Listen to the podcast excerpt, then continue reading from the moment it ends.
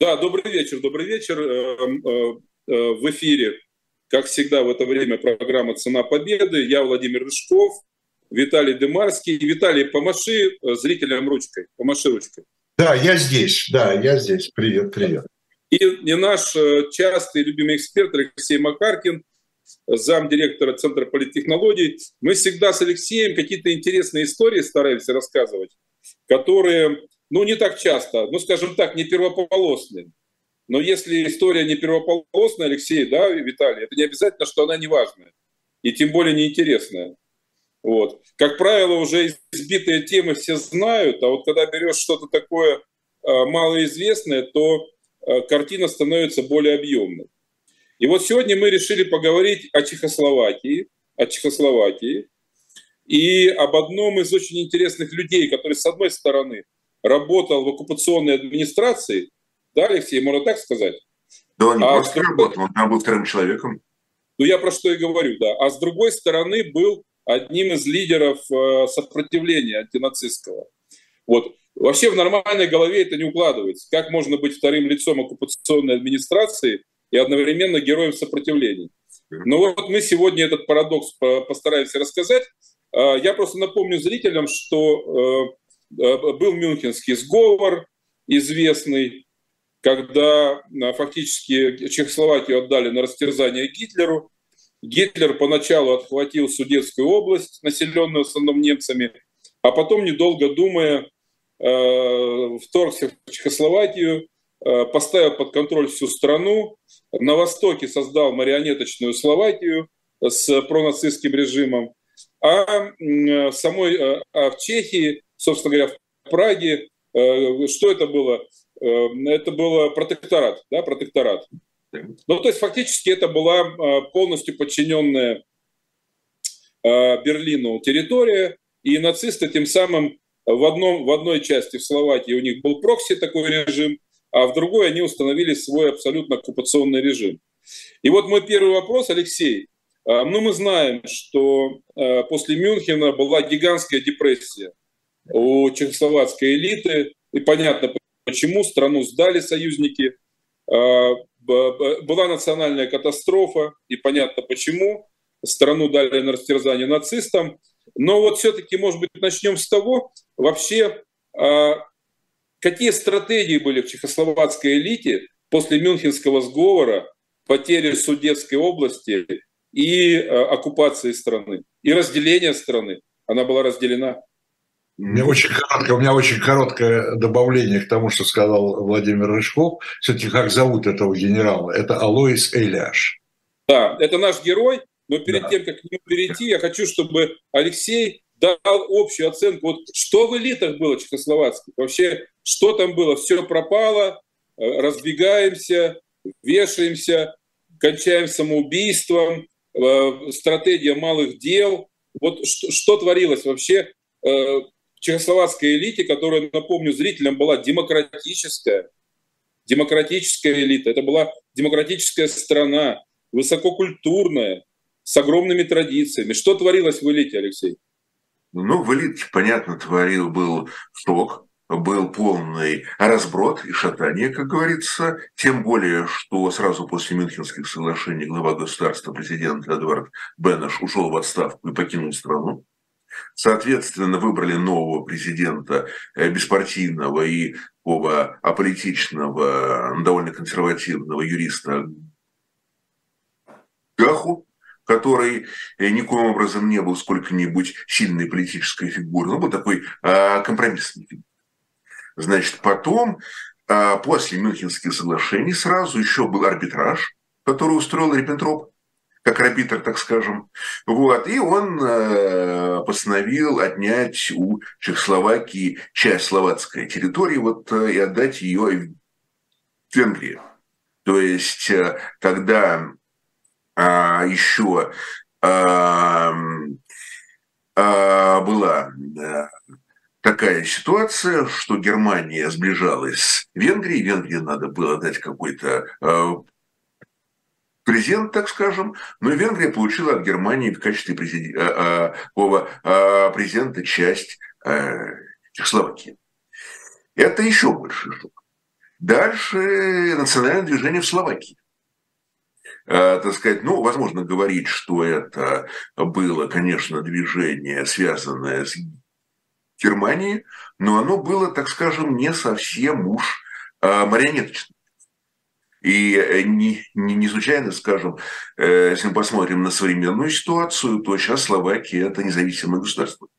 Значит, словацкое национальное движение имело свои основания, имело свою историю, которая была независима от Германии, но в конкретной ситуации 1938 года словацкие э, националисты, сторонники словацкой национальной идеи и э,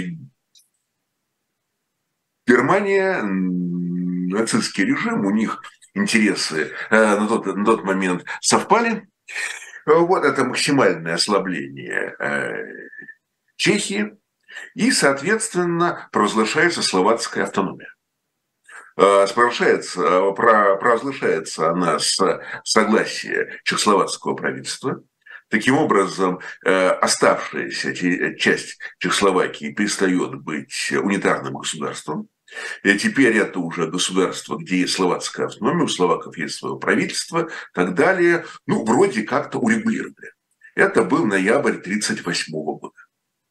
А дальше, а, после этого, в самой Чехии начинаются тоже такие а, довольно своеобразные процессы, а именно в Чехии приходят к заключению, что раз их Франция и Англия бросили, значит, им надо как-то проводить, так скажем, политику национальной реорганизации отказываться от слишком такого большого политического плюрализма, и создавать более консолидированное государство. Такие очень, такие знакомые интонации.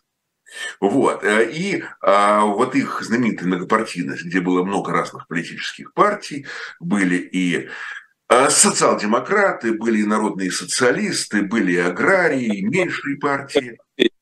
Добавлю, об этом мало кто знает, э, что была и немецкая партия, которая как раз э, представляла в парламенте судетских немцев. Ну, немецкая партия, которая мне уже была не актуальна, потому что она торжественно присоединилась к НСДАП, э, вот, так как Судетская область стала официальной частью Германии, а вот оставшиеся чешские партии, они э, сбились в две политические партии, чтобы упростить политическую систему. Зачем нам много партий?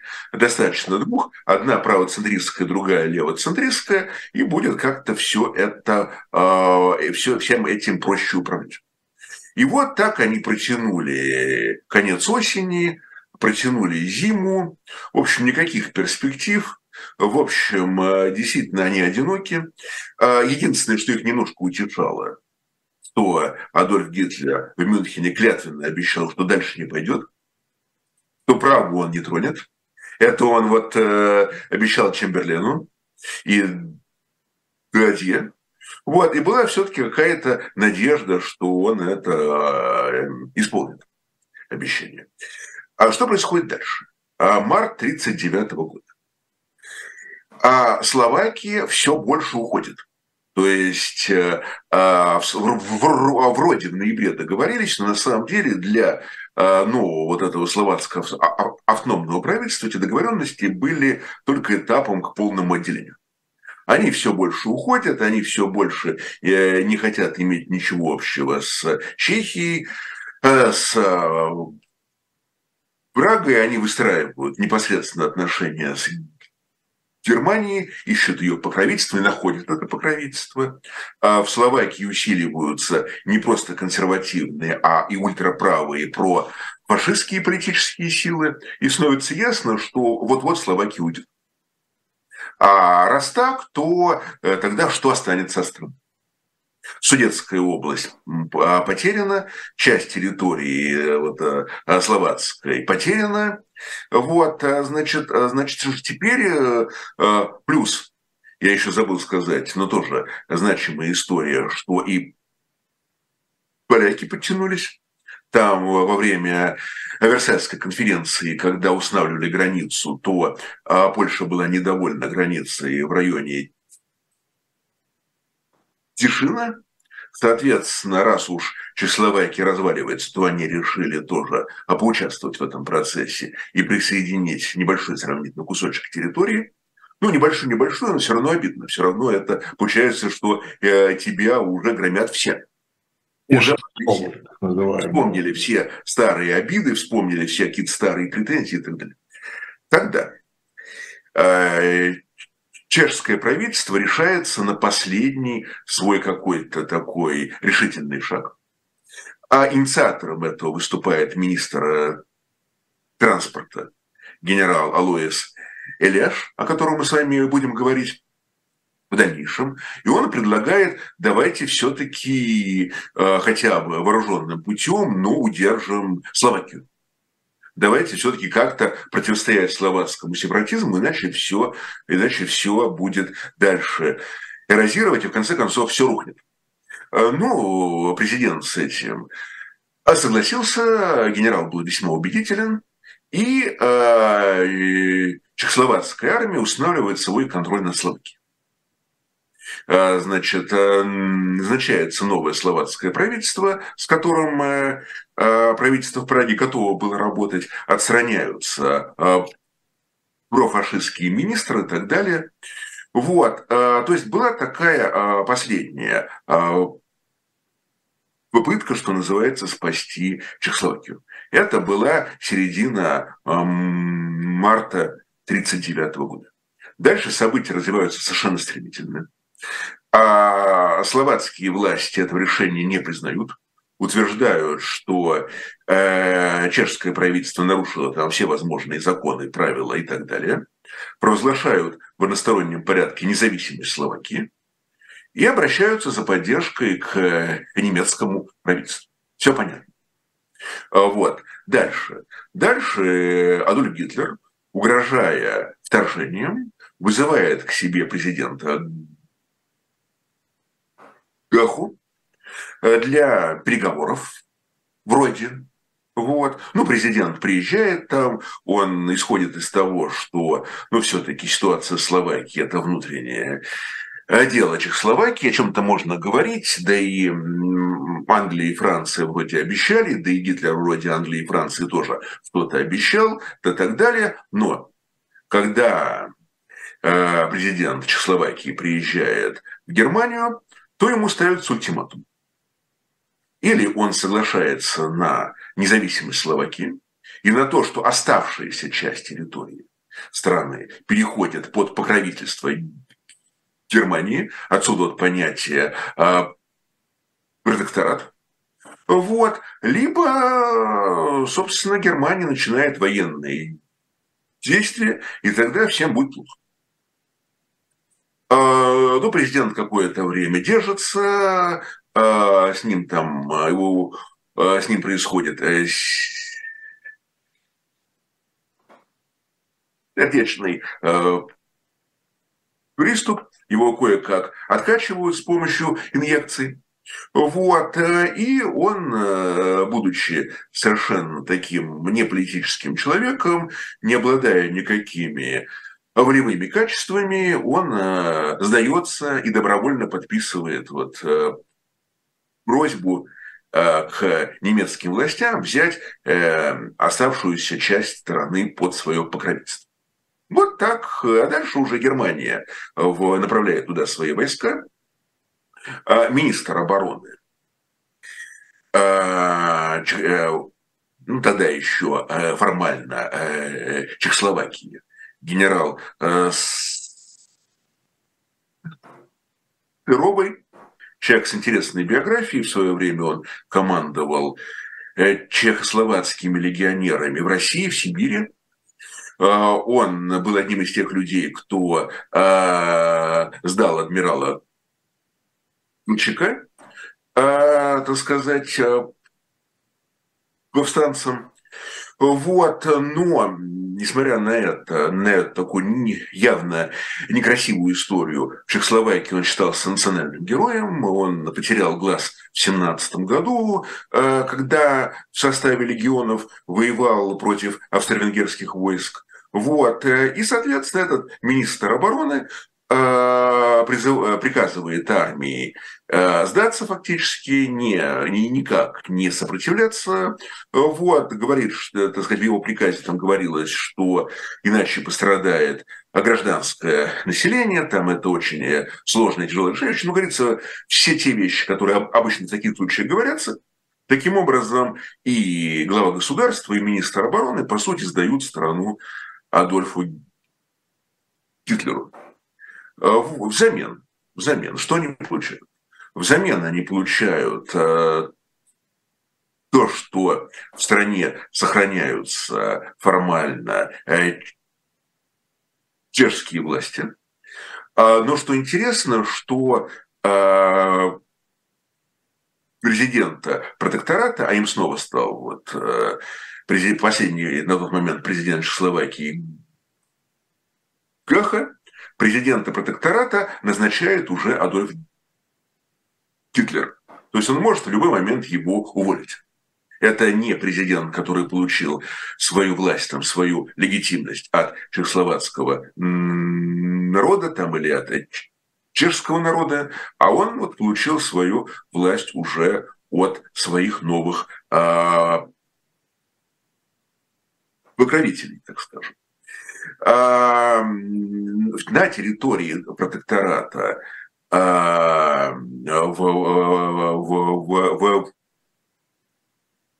вводятся э, немецкие законы.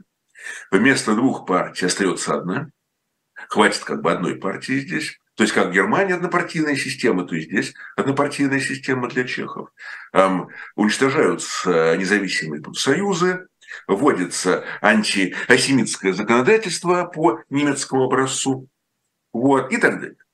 Значит, и э, что важно, э, что при этом учреждается должность имперского протектора, который, по сути, является Э, главой всего этого протектората, которому подчиняется вот этот вот уже ставший полностью марионеточным э, президент протектората, имперским протектором Адольф Гитлер назначает э, немецкого аристократа, бывшего министра иностранных дел, барона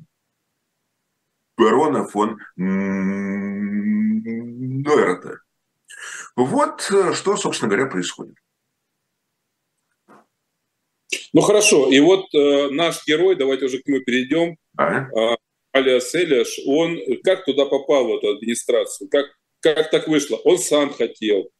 Или это получилось технически, само собой? Ну, или само... его заставили? Вот, как это произошло? Ну, само собой ничего не происходит, конечно. Да.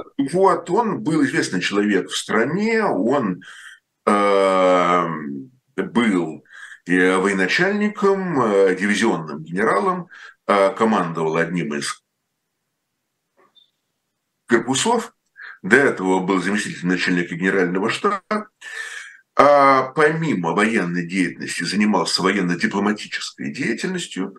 И, в частности, был военным представителем э, Чехословакии на переговорах о разоружении в 1932 году.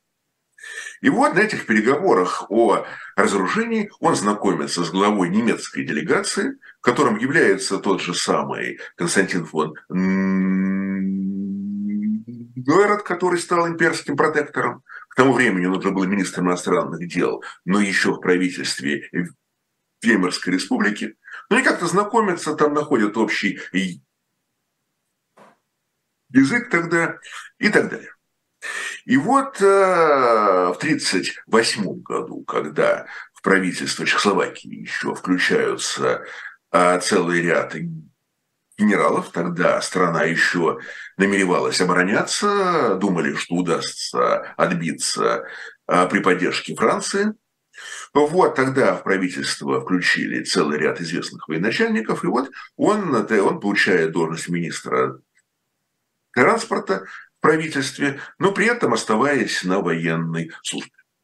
И 1939 год. 1939 год, когда э, все рухнуло, по сути, страна рухнула, но Германия согласилась на э, то, что в протекторате будет не только э, чешский президент, но будет и чешское правительство. И вот получается такая ситуация, что никто особо не хотел возглавлять это правительство. Потому что это страшное унижение.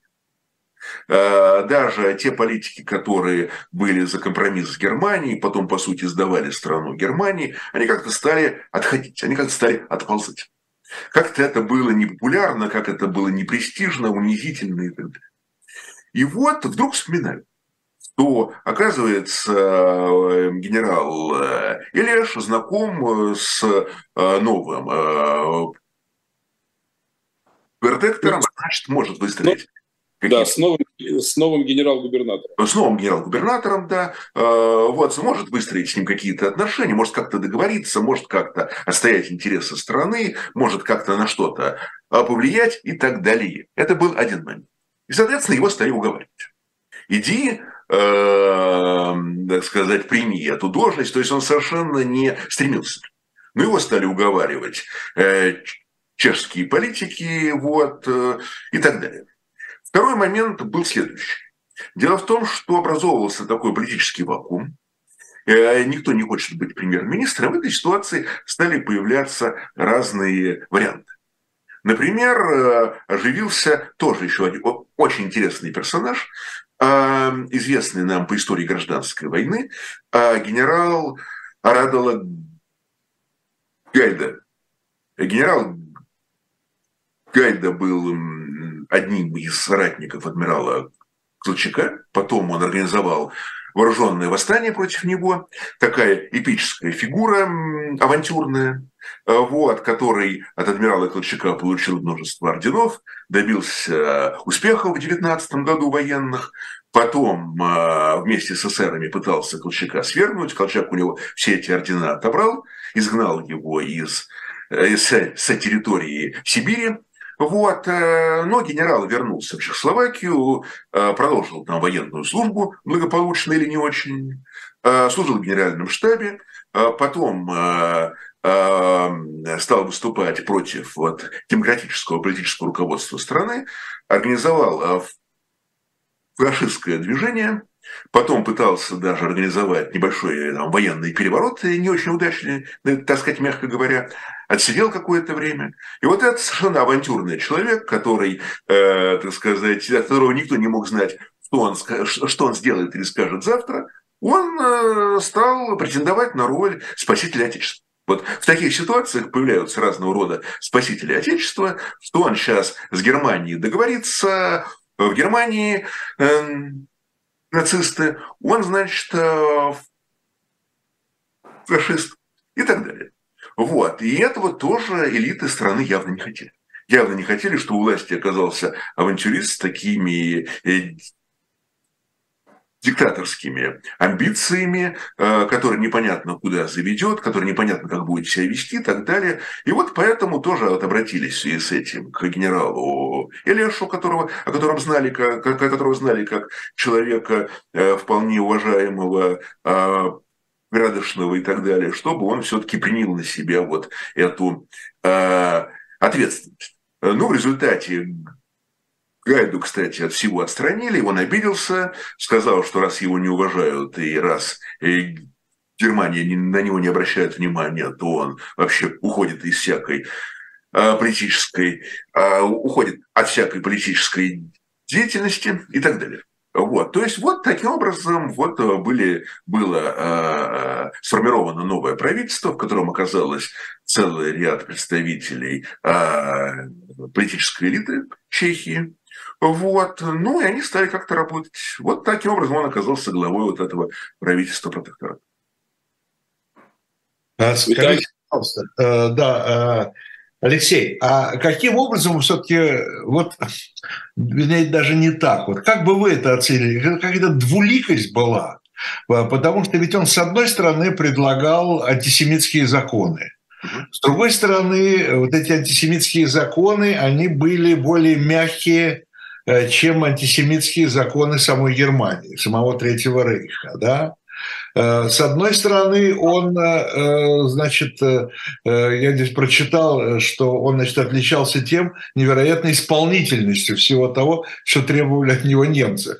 С другой стороны, он делал все, чтобы ничего не произошло, да, чтобы, чтобы, эти, чтобы эти распоряжения они, с одной стороны, выполнялись, с другой стороны, не выполнялись. И еще плюс к этому поддерживал отношения, как я понимаю, с Бенешем, э, который был, э, который был в изгнании, возглавлял вот это правительство в изгнании.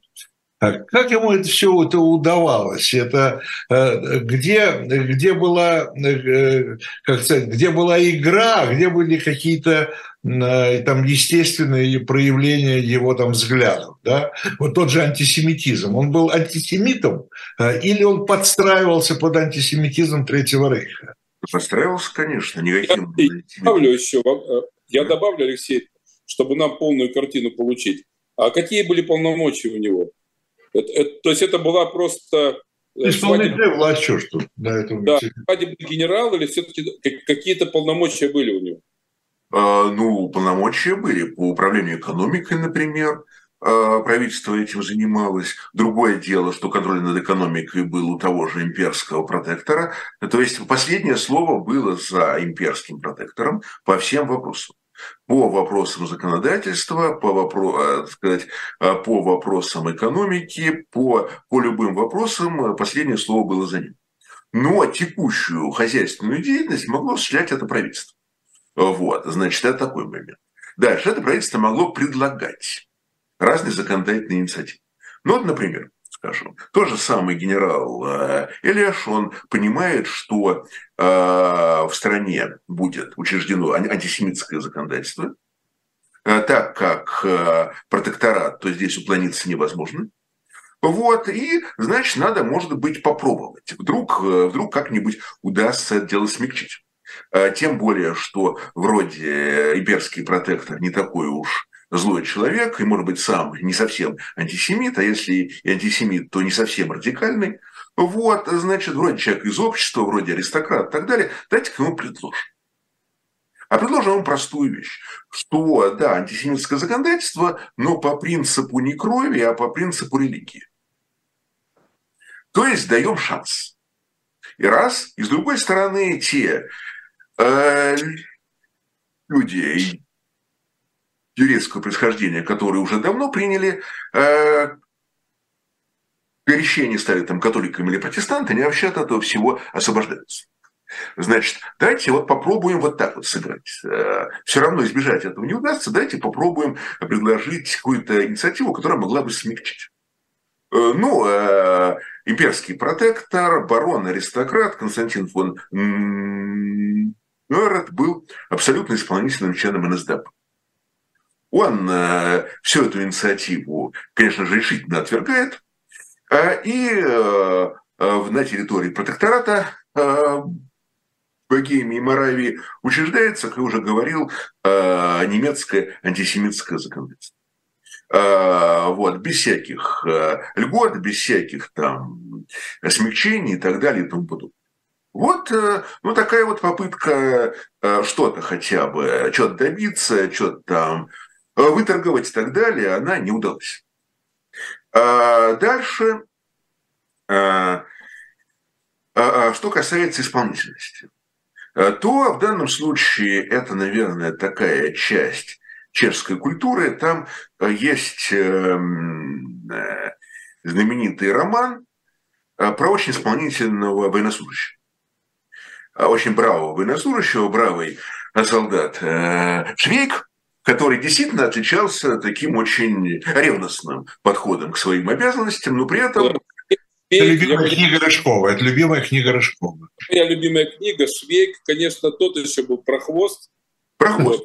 Если бы, если бы все исполнители были такими, как Швейк, то в мире не было такого зла никогда. Потому что он э, доводил все до абсурда. То есть, э, если это чешский характер, то это самый лучший характер в мире. Ну вот с точки зрения, если так посмотреть, то можно провести определенную аналогию.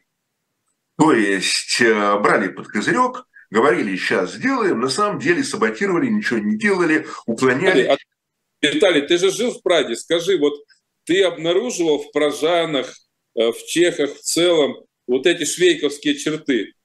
Вот э, включать дурака, а на самом деле делать как надо – нет, э, ну, я не могу так, не могу судить, это были все-таки советские времена, социалистические, да, э, когда были другие нравы в обществе, э, но, в принципе, единственное, что очень заметно было, да, собственно говоря, этого и понятно, чехи совершенно не агрессивная нация да, вот они, они, они вот скорее, как кто-то сейчас, по-моему, Алексей, да, сказал, вот они добрая такая нация, да, они э, они э, даже все их там, ну, да, даже их протесты были, были ну, не, не, не, не, ну, так трудно сказать, не злые, да, э, да, но мы знаем там даже в 68 году протесты чешские, они там там, студент, который сам себя сжег там, и так далее. Но вот само такое вооруженное сопротивление было не сильным таким, не очень... Э, то есть э, я думаю, что может быть, для чехов выстрелить в человека, может быть, это проблема. Ну, для кого как. Ну, и понятно, нет, ну, вообще... Регионы. Нет, э, Алексей, конечно, вообще э, такая вот обобщать вообще очень трудно, да, тем более там, когда говорим об обществе, о нации, о стране. Но тем не менее вот такое, э, такая мягкость. Ну, а вот такую хитринку ты замечал у них, Виталий? Хитринку швейковскую такую.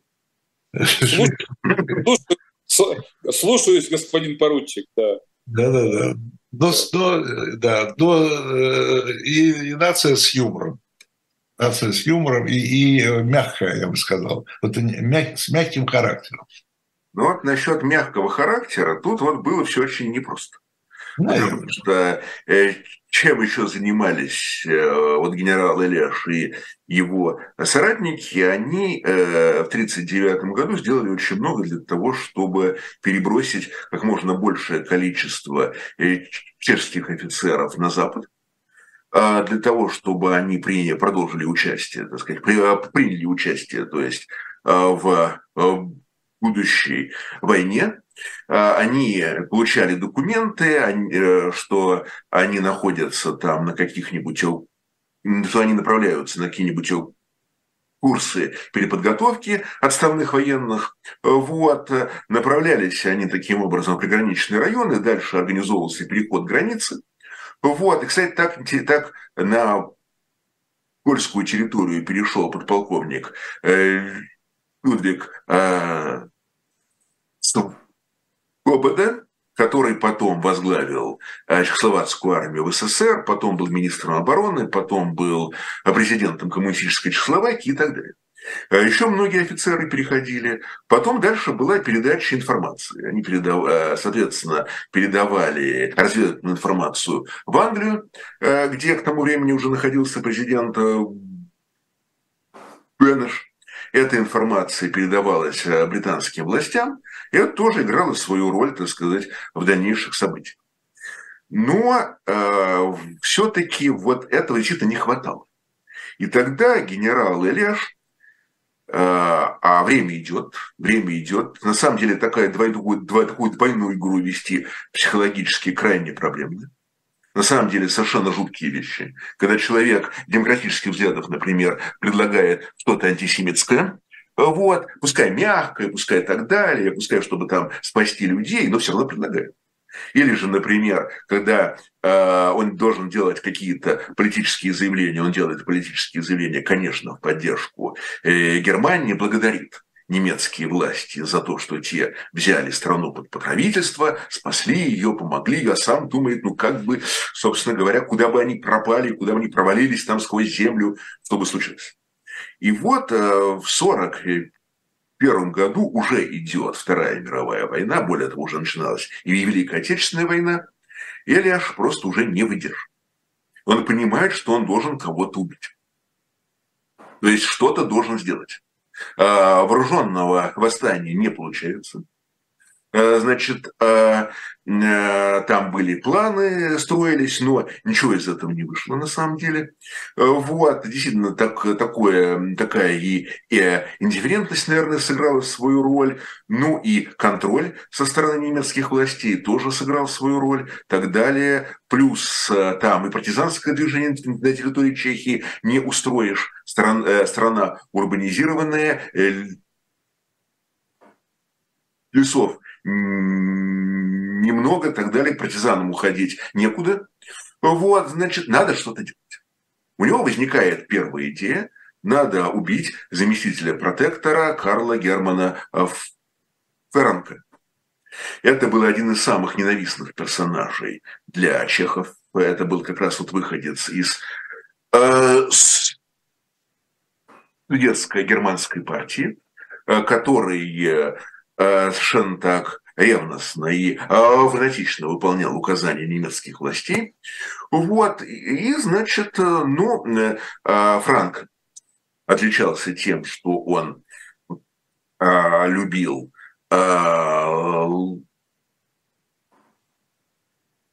лошадей, занимался конным спортом, и возникла идея вот как раз во время этих занятий как-то подумать и заразить его лошадиным э,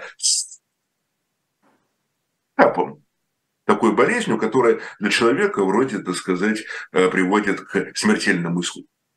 Но там не получилось, потому что как раз, когда уже э, этот заговор перешел в какую-то уже реальную фазу, Франк неожиданно увольняет э, тренера, который согласился пойти на такой шаг. Э, то есть дальше. Но все-таки Леш не, отказывается от желания что-то сделать. И что он делает?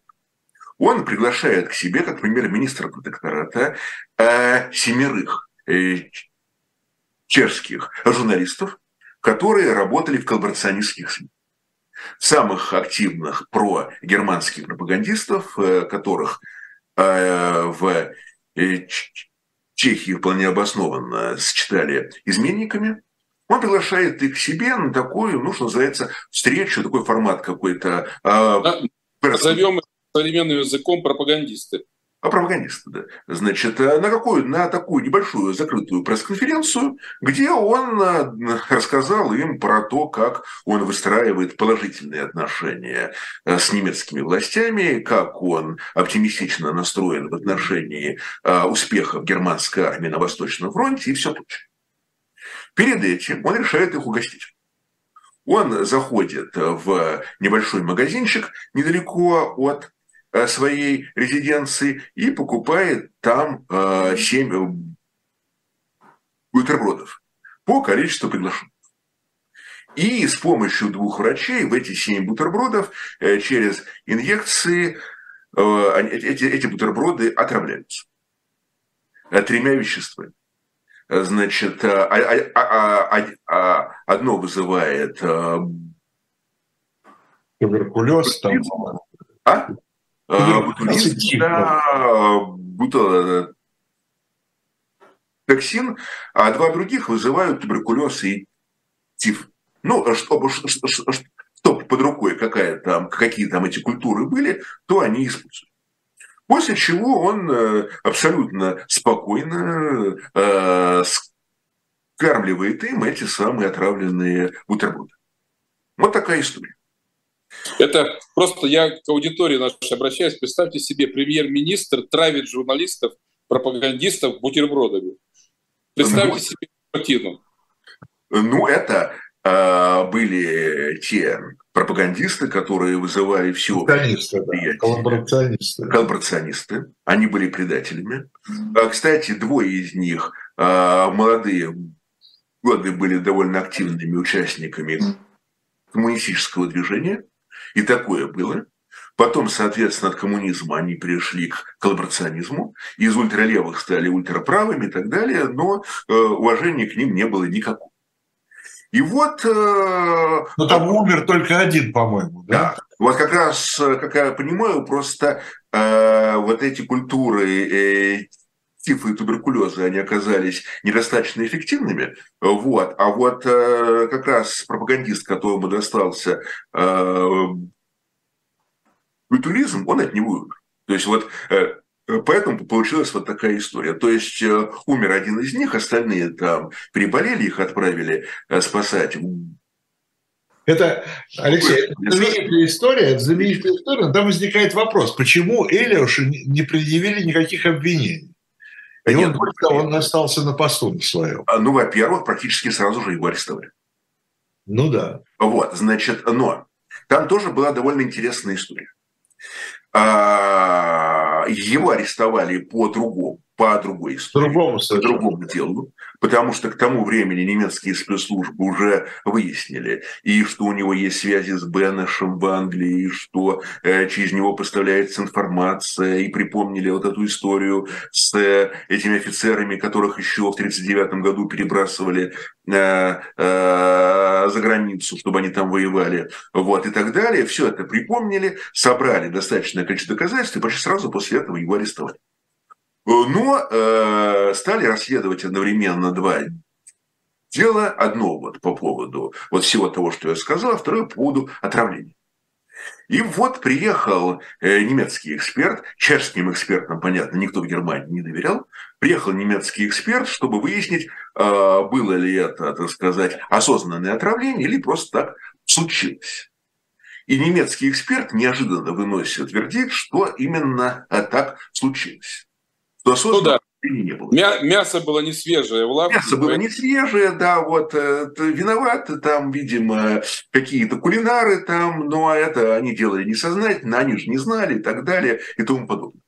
Вот, то есть неожиданно немецкий эксперт оказывается на стороне Чехов, хотя э, он как специалист, очевидно, знал и представлял себе, что там произошло. Ну, почему это произошло, до сих пор не совсем понятно, но вполне возможно, что у него были антифашистские взгляды, и кроме того, э, вот эти коллаборационисты, эти, к этим коллаборационистам относились плохо не только в Чехии, но и в Германии многие считали их э, весьма малоприятными персонажами. Вот, поэтому вот получилось так, что... Или... Пропагандист, пропагандистам всегда такое отношение, и, сво, и своих, и чужих. Ну, э, ну, э, там по-разному было. Например, как я уже сказал, откачивали их в госпитале СС, э, спасали их эсэсовские врачи, а с другой стороны, вот немецкий эксперт как-то вот, видимо, относился к ним иначе. Вот. И в результате Элиашу этого обвинения в отравлении не предъявили, но от того, в чем его уличили, вполне хватало для того, что называется высшей меры наказания. Он довольно, длительное, довольно длительное время шло следствие, он находился в пражской тюрьме. Кстати, он там пересекался с известным а, коммунистическим журналистом и Юлиусом а, Юлиусом Фучиком, да. Фучиком, да, э, который написал э, репортаж с петлей на шее и упомянул там о встрече с ним. Вот, э, но близко они там не общались, только могли, что называется, в коридоре пересечься. Вот, ну а дальше, дальше и прибывшие из Англии парашютисты убивают заместителя имперского протектора Генриха. А, к тому времени там уже были присновки а, в руководстве. Барона фона Нойрата посчитали слишком умеренным. Несмотря на все то, что он был весьма таким исполнительным человеком и так далее, но Адольф Гитлер требовал усиления репрессий, Нойрат ушел в отпуск, то есть это оформили именно как отпуск, чтобы не было большого скандала. А на время его отпуска, из которого он так и не вернулся, обязанности протектора стал исполнять э, заместитель Гиммлера, Дитрих, э, эсэсовец, ну вот со всеми вытекающими последствиями. Э, соответственно, на него было совершено э, покушение, и по итогам этого покушения он умер э, от ран, от последствий этого покушения. Ну и прокатилась целая волна террора по Чехии. Были убиты все, кого заподозрили в связях с этими парашютистами, даже в самых минимальных. Вот, и были э, казнены целый ряд политических заключенных, в том числе вот и генерал Элеш. Вот такая его история. Да, но он уже был приговорен к тому времени. Да, ну и приговор привели в исполнение. Алексей, вот у меня такой вопрос. Я просто действительно, как Володя напомнил, я 10 лет прожил ну, в Чехословакии еще, когда она была социалистическая, там 70-е годы. И вот э, имя Эляша в, совет, ну, в советской, социалистический период э, чехословацкой истории, э, имя Эляша вообще не звучало. Нет. Да, он, э, вот, э, так сказать, его в герои вот перевели уже фактически недавно, да? Почему? Потому что он э, не был тогда только коммунистов, что ли, они считали героями сопротивления. Вроде у них не было такого жесткого отношения. Было. Да, скорее всего, просто раз он служил у немцев, наверное, из-за этого. Ну, там по совокупности. Ну, во-первых, как только вернулся президент Бенеш в 1945 году, он был президентом до 1948 года все-таки, да. вот, то Эляша оценили, он был посмертно произведен в генералы армии, э, он действительно был признан участником сопротивления, вполне такой уважаемой персоной и так далее. Дальше в 1648 году там окончательно приходят к власти э, коммунисты фактически вот во главе Народного фронта вместе со своими соратниками и марионетками и так далее. И э, после этого, соответственно, э, все, что относится к некоммунистическому сопротивлению, все признает, все, так сказать, придается анафеме. А, то есть не только, что Эляш, который был премьер-министром а, правительства протектората и все-таки был вынужден участвовать в коллаборационистской деятельности, но и а, те военные, те политики, которые никак к деятельности этого правительства не имели никакого отношения, находились в концентрационных лагерях эм, или и, и, и так далее, они тоже признавались, э, так сказать, фигурами, которых исключали из истории э, исключали тех, кого удавалось арестовать, их арестовывали. Э, целый ряд таких политиков ушли в миграцию. Соответственно, они были признаны изменниками там, агентами империализма, агентами западных разведок и так далее. Тот факт, что передавали информацию в Англию, вроде во время войны это движение сопротивления, но после войны это стало интерпретироваться как сотрудничество с британскими спецслужбами. Поэтому, соответственно, э, э, вот это некоммунистическое сопротивление, оно э, было осуждено, ну и тем более такие персоналии, как Ильяш, который, как я уже говорил, а, были, по крайней мере, официально, официально они были э, участниками коллаборационистских э, там, институ, э, институций. А дальше, когда э, в Чехословакии коммунизм рухнул, потом, соответственно, страна разделилась на Чехию, Словакию, и в Чехии Э, был тогда президентом Вацлав Гавел, э, и он стал достаточно активно награждать э, участников вот этого некоммунистического сопротивления а, а, орденами, но большинство из них получили эти ордена посмертно. Вот, были признаны их заслуги официально правительством и президентом, соответственно, Чехии. И одним из первых, это был 90 а год генерал Ильяш был посмертно награжден орденом Белого Льва.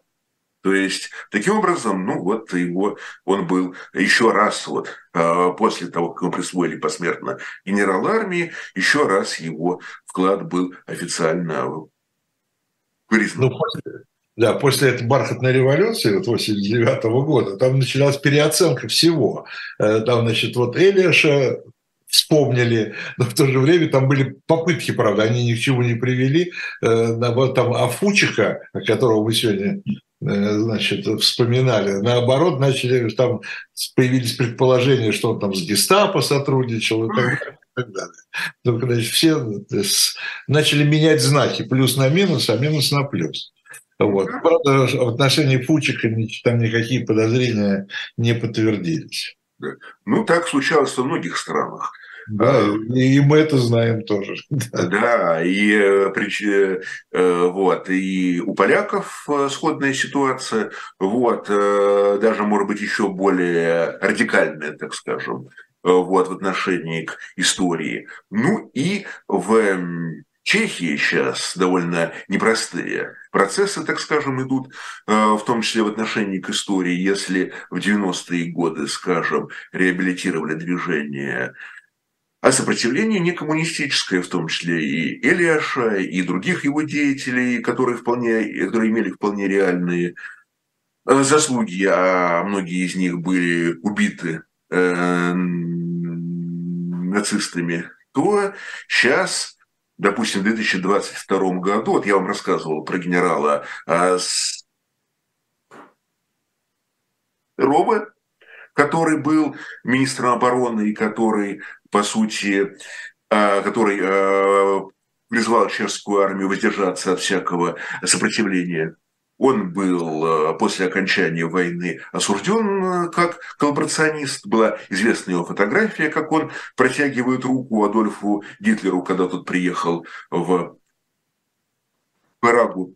Вот сейчас этот генерал там официально реабилитирован, то есть приговор в его отношении был отменен, его приговорили там, по-моему, к 20 э, годам лишения свободы, потом освободили досрочно. Вот. Но э, он э, сейчас официально реабилитирован, э, приговор этот отменен, ему открыли мемориальную доску и так далее. Поэтому вот исторический процесс, он такой, что, опять-таки, амплитуда маятника, она пошла очень далеко, так скажем.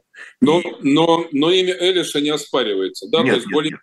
Более-менее консенсус. Нет, имя Элиша там совершенно не оспаривается, это вполне уважаемый человек.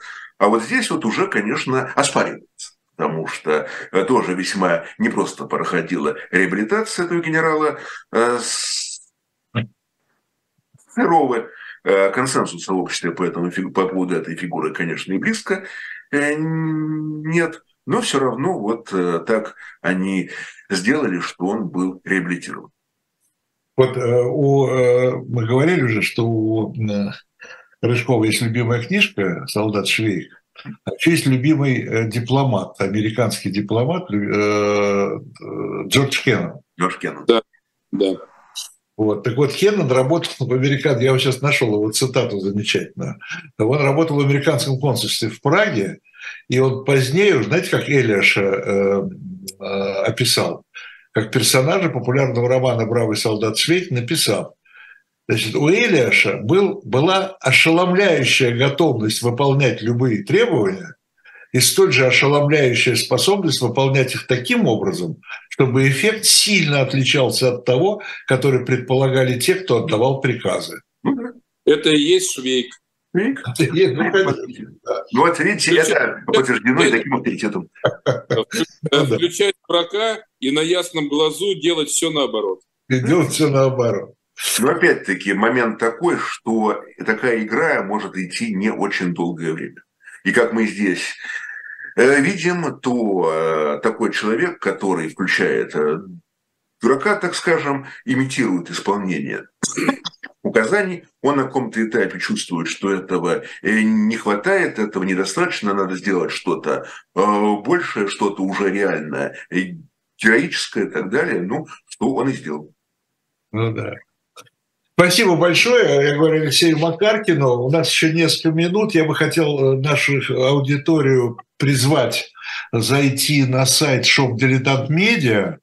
Э, там помимо журнала «Дилетант» э, всегда свежего и всегда архивные, все номера тоже, тоже в продаже, поэтому вы можете найти там ну, практически все, что вас интересует, и собрать под, там, подписку под, там, за год, за, за, за несколько лет и так далее. Э, и, как всегда, много очень исторической литературы. И вот сейчас появилась вновь э, книга «Горбачев. Урок свободы» э, с автографом Руслана Гринберга и печатью «Эхо». Руслан Гринберг, я просто имел какое-то некое отношение к появлению этой книги, в частности, вот на этом сайте, поскольку Руслан Гринберг, долголетний, долгие годы возглавлявший Институт экономики Российской Академии Наук, сейчас он, если я не ошибаюсь, его президент, вот сделал такую, такой сборник, что ли, очень таких персонифицированных, очень личных воспоминаний э, и э, личных мнений э, о Михаиле Сергеевиче Горбачеве. Это все тексты, написанные к 90-летию Горбачева, и там, конечно же, не, это не просто поздравляем с днем рождения, а значение его короткого управления для страны и мира. Вот такой, по-моему, очень интересный, хороший сборник очень известных людей, известных авторов вы можете приобрести на шоп «Дилетант Медиа». Ну и самое, самое главное не сказал, там моя статья есть. А, вот, ну, вы представляете, просто бегите, просто бегите туда. Раз еще там, тем более, что там еще и Рыжкова есть. Спасибо большое. Не забудьте поставить лайки. Это была программа «Цена победы». И до встречи. Спасибо. Алексей, спасибо. Всем до встречи. Пожалуйста. Всего доброго.